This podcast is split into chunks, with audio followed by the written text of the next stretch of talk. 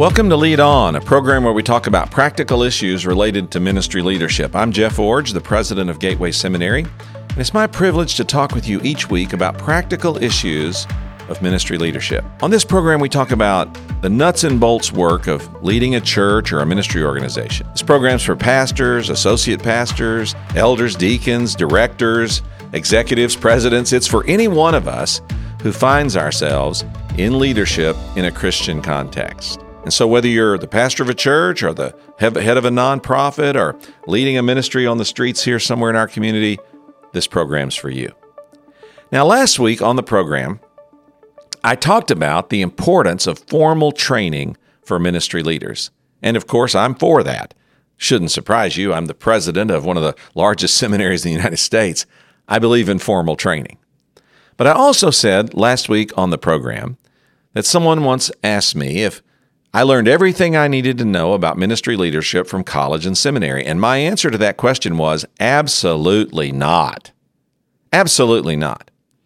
Formal training like college and seminary is foundational to a lifetime of ministry effectiveness, and I made the case for that last week on the program. But listen very carefully. You will not, you will not Learn everything you need to know about leadership effectiveness and ministerial effectiveness by going to school. You have to continue to learn over a lifetime in order to be effective. Another person asked me this question once. He said, Jeff, what have you learned after you thought you'd learned everything you needed to know?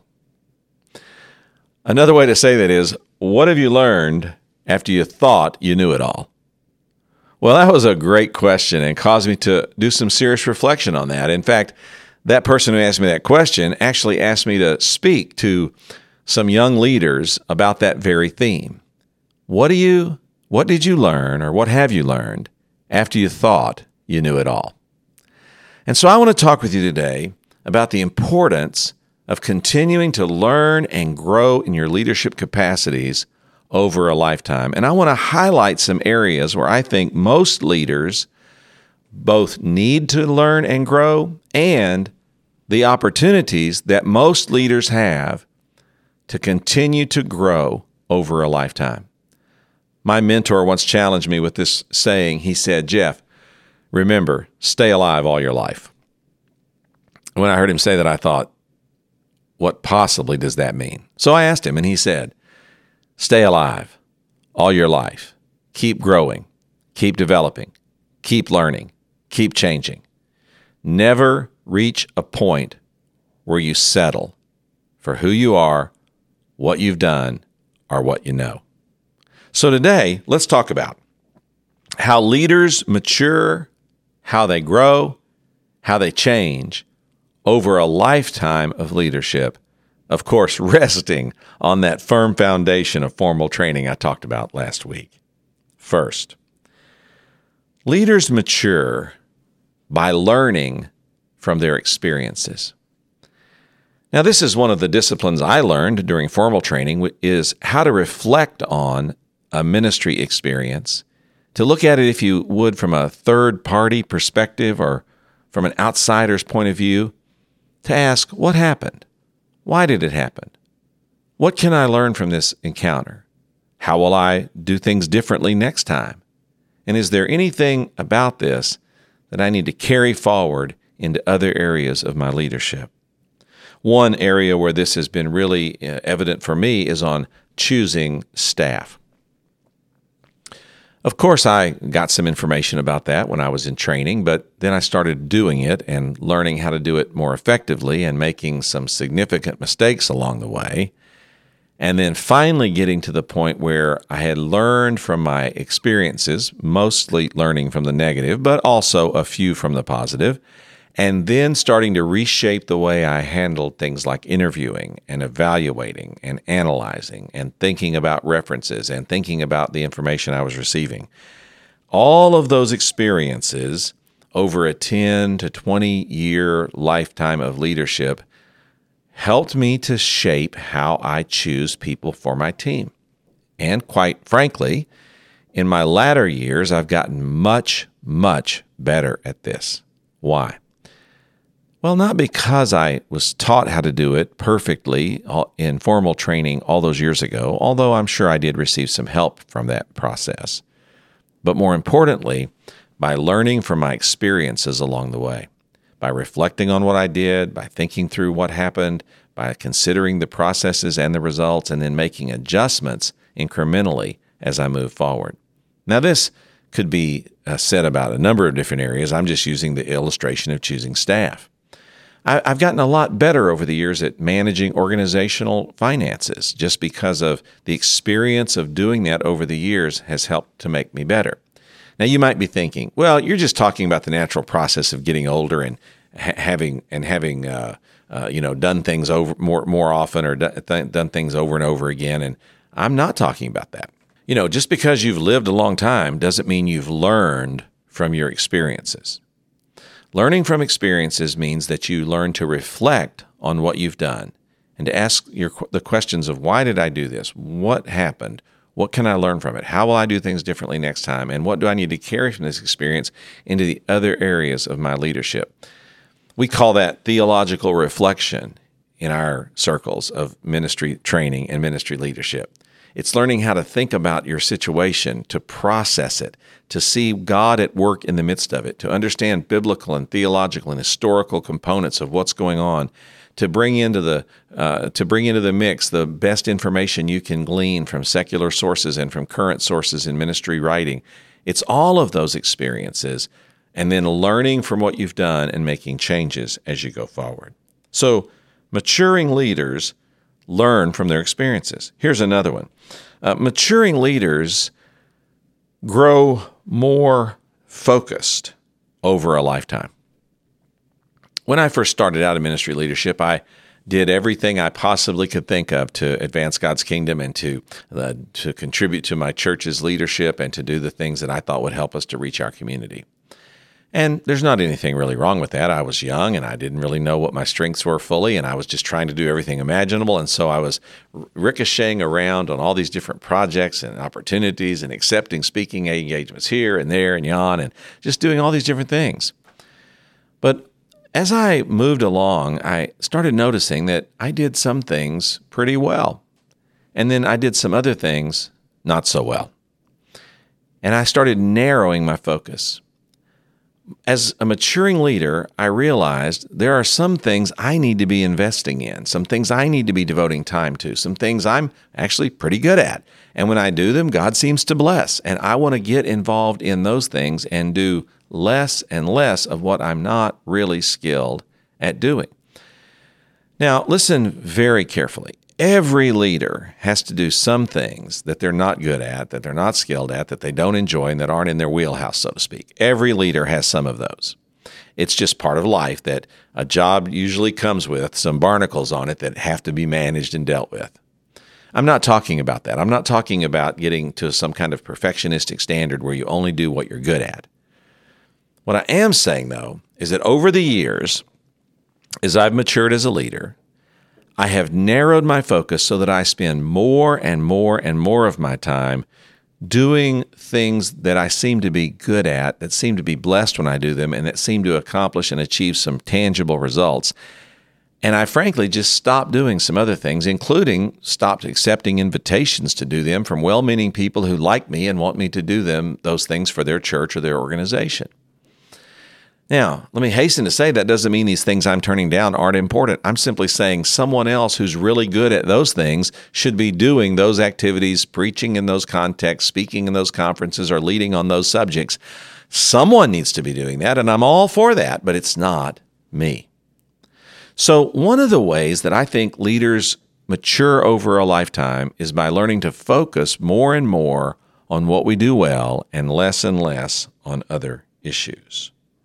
Here's another way that I think leaders mature over time, and or at least should, and that is leaders need to make a clearer distinction between the things that they can be flexible about and the things that they're going to be fairly rigid regarding. Now, what I mean by this is that when I started out in ministry leadership, I I was pretty rigid on everything.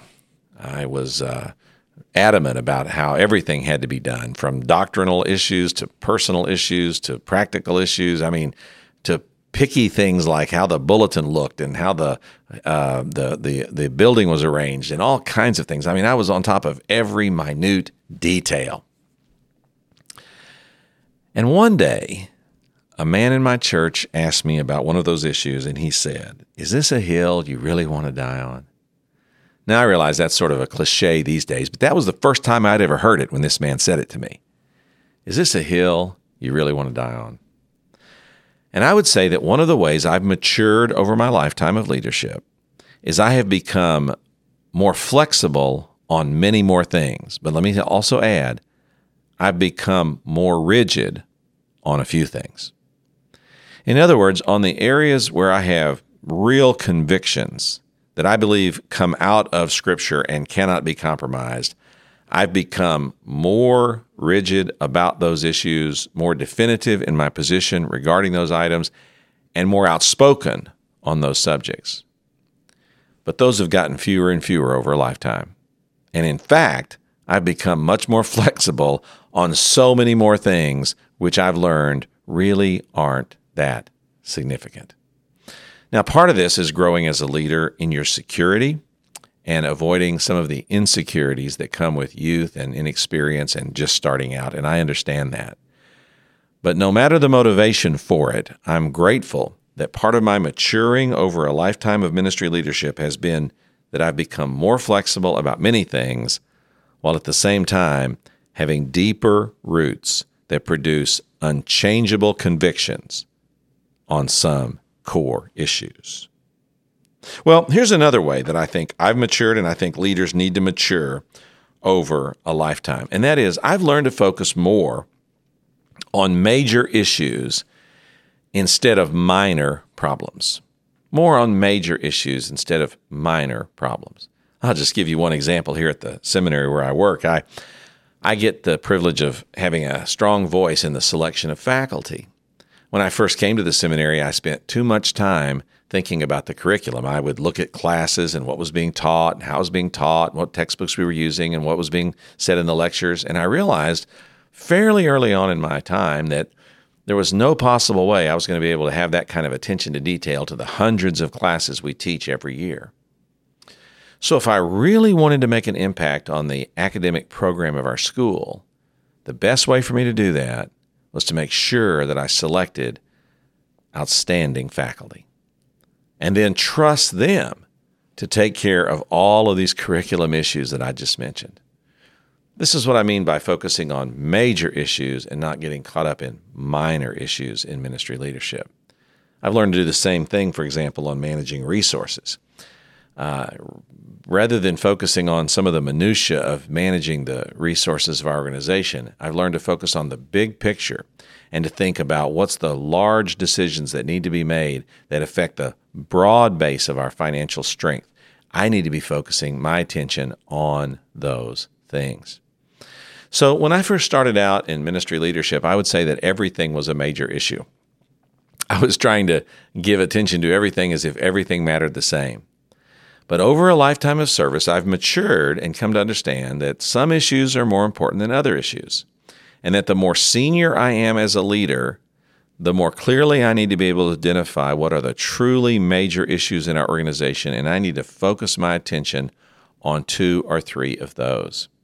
I once heard a person recently uh, say that uh, an effective president of the United States accomplishes about three major things while he's president. Three.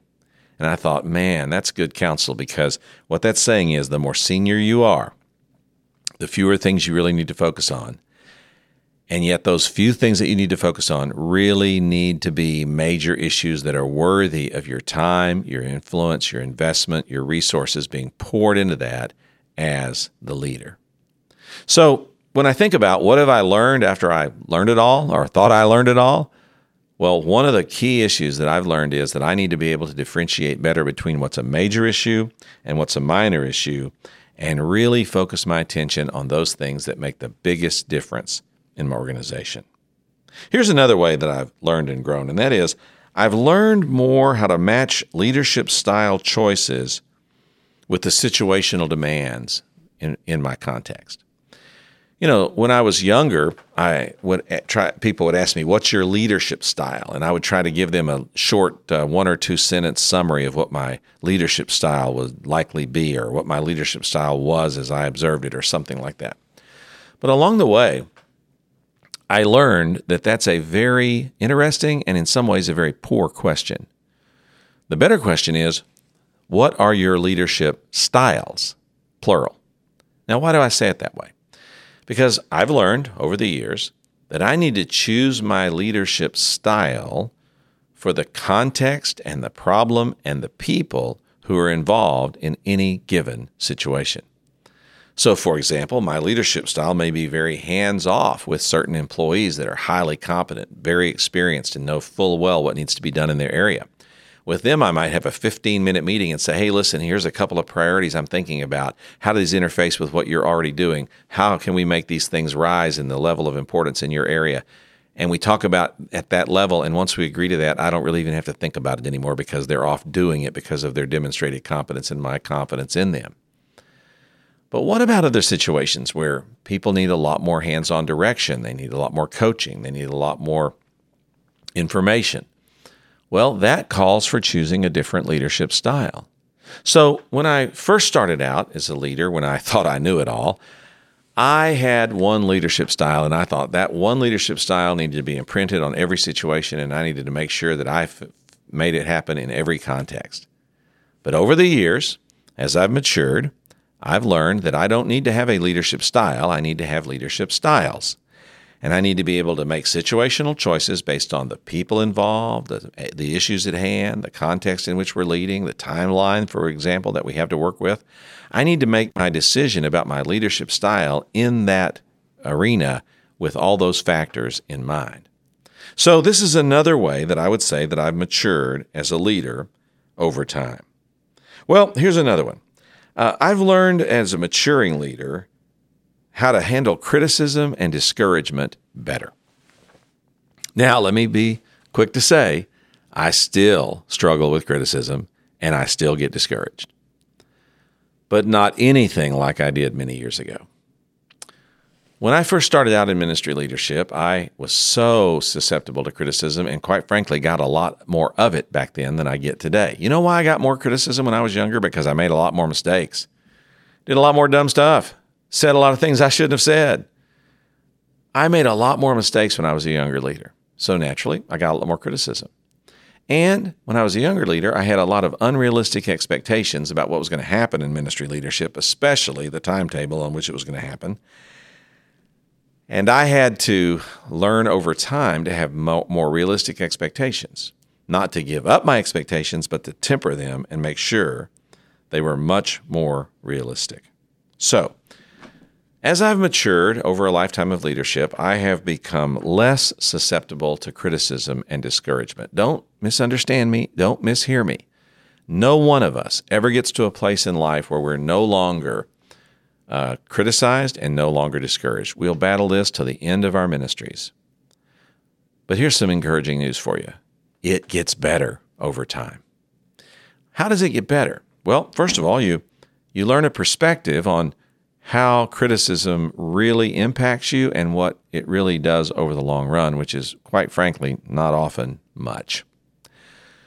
You know, when I get a critical email or a critical letter or someone attacks me on Twitter, I used to react to that and think I had to answer it, had to respond, had to mitigate the damage. What I've learned since then is that most of the time it goes away fairly quickly on its own. Second thing I've learned is that in the old, uh, when I was younger, I used to think, well, when I got criticized, that uh, uh, everyone that heard about it would agree with the critic. What I've now learned is most people don't. Most people, when they hear a criticism, they think, eh, is that really true or not? Let me think about that. Let me investigate that a little bit. I've learned that most Christians are much more fair minded than I thought they would be and much wiser to see through things and to see what's really happening in a situation. So I've become less susceptible to criticism over the years because of that, and also to discouragement. Uh, I have a much more realistic expectation these days of what people will do. I also have a more realistic expectation of the timelines that it takes to accomplish things in ministry. and now I'm going to say something that's going to sound really negative, but stay with me. We'll get to the positive. I just am less disappointed when people fail these days because I've seen how wicked, how evil, how unfaithful people can be. So when someone does something that's just really despicable, while in the moment I might be reeling emotionally, usually I come fairly quickly back to an equilibrium and say, you know, that's how sinful people act. We're all broken. We all have that capacity, and I shouldn't be surprised. So I've become less susceptible to criticism and discouragement for all these reasons as I've matured over a lifetime. And now let me just give you one last one. What have I learned after I thought I knew it all? I've learned to trust God more and trust myself less. I know the Bible says the horses the, the horse is prepared for the day of battle, but victory belongs to the Lord. And I know we should saddle our horses and bring every resource we have to the battle. I get that.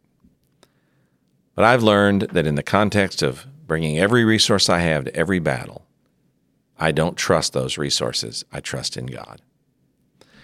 And as I've matured over a lifetime of leadership, I've become better at trusting God and less confident in trusting myself. Now, again, let's bring some balance to this.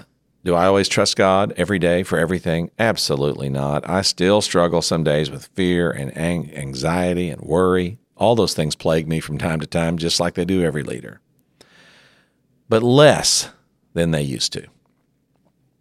And when they do overwhelm me, I now have both the spiritual resources and the experience of leadership to draw on to confront and overcome my anxieties, worries, and fears. So I trust God more than I did when I was a younger leader. Now, we started out this show reflecting on last week's show in which I said that we were that I was strongly an advocate for formal training. And I also reminded you that I answered the question, does formal training teach you everything you need to know about ministry leadership with a resounding no. Today, I sought to bring some balance to that by talking about how we mature, grow, and change while we are experiencing a lifetime of ministry leadership. You need to keep growing. As my mentor said, stay alive all your life. And I've given you some ways today, learning from experiences, narrowing my focus, becoming more flexible and yet more convictional about a few things learning to match my leadership style with the situation at hand, focusing on major issues and not so many minor ones, being less susceptible to criticism and discouragement, and more capable of trusting God. These are some things I've learned after I thought I knew it all and after I'd received all the formal training that I was ever going to receive. I want to challenge you today. Keep learning, keep growing, keep changing. I want to challenge you to look back over your lifetime of leadership and identify some ways that you see yourself growing and be encouraged by that. And then look ahead and see some areas where you want to keep growing and ask God to use your experiences, your reflection, your capacity for understanding how He's at work in your life to continue to grow and shape your understanding of what it means to be an effective ministry leader. Yes, Formal training is foundational, it's important. But beyond that, we have the challenge, the privilege, and the opportunity of a lifetime of leadership growth as we continue to mature in our understanding our role as leaders. Get on this path, continue to change, grow and mature as a leader as you lead on.